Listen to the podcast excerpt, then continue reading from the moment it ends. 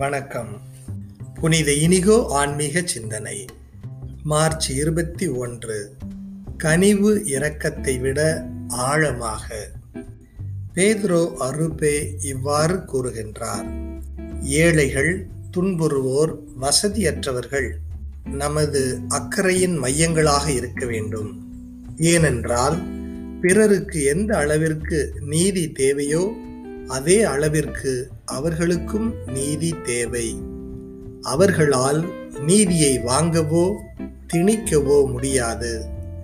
கடவுளே ஏழைகளுக்கு நற்செய்தி வழங்க முடியும்.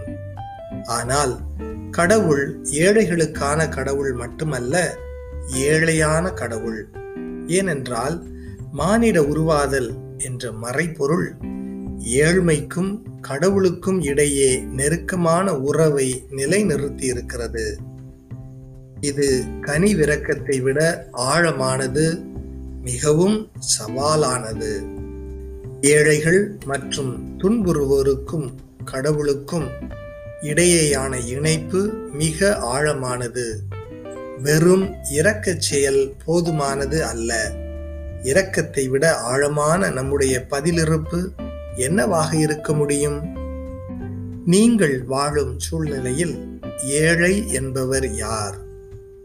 எவ்வாறு அவர்களுக்கான உங்களது பதிலிருப்பு இரக்கத்தை தாண்டி செல்ல முடியும்?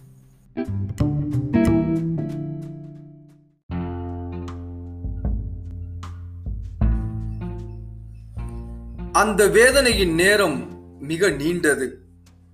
அதிலும் இயேசுவின் மனத்தில் அது முடிவற்றதாகவே தோன்றுகிறது. மேடு பள்ளம் நிறைந்த பாதை. ஏற்றம் இரக்கம் உள்ள சாலை. தோளிலும் சுமை மனத்திலும் பாரம். இயேசு மீண்டும் விழுந்து விடுகிறார். தம்மை பெற்றெடுத்த தாய் அவரை புறக்கணியாமல் கண் முன்னே வந்து கண்ணீருடன் அவரை தேற்றினார் சிலுவையை சுமக்க சீரேன் ஊர் சீமோனின் பேருதவி கிடைத்துள்ளது. வேர்வையாலும் வீரர் உமிழ்ந்த எச்சிலாலும் முள்முடியிலிருந்து கொட்டிய குருதியாலும் கரைபிடித்து பிசுபிசுத்து போய் உள்ள முகத்தை இரக்கம் நிறைந்த பெண்மணி துடைத்து தெம்பு ஊட்டியுள்ளாள். மயங்கி இருந்த கண்கள் சற்றே ஒளி பெற்றுவிட்டன இத்தனை உதவிகளை பெற்ற பின்னும் இயேசு மீண்டும் விழுந்து விடுகிறார். இந்த வீழ்ச்சி மாந்தரின் உள்ளத்தின் பிரதிபலிப்பு. எத்தனையோ நலன்களை பெற்றாலும் தேராத மாந்தர் பலர்.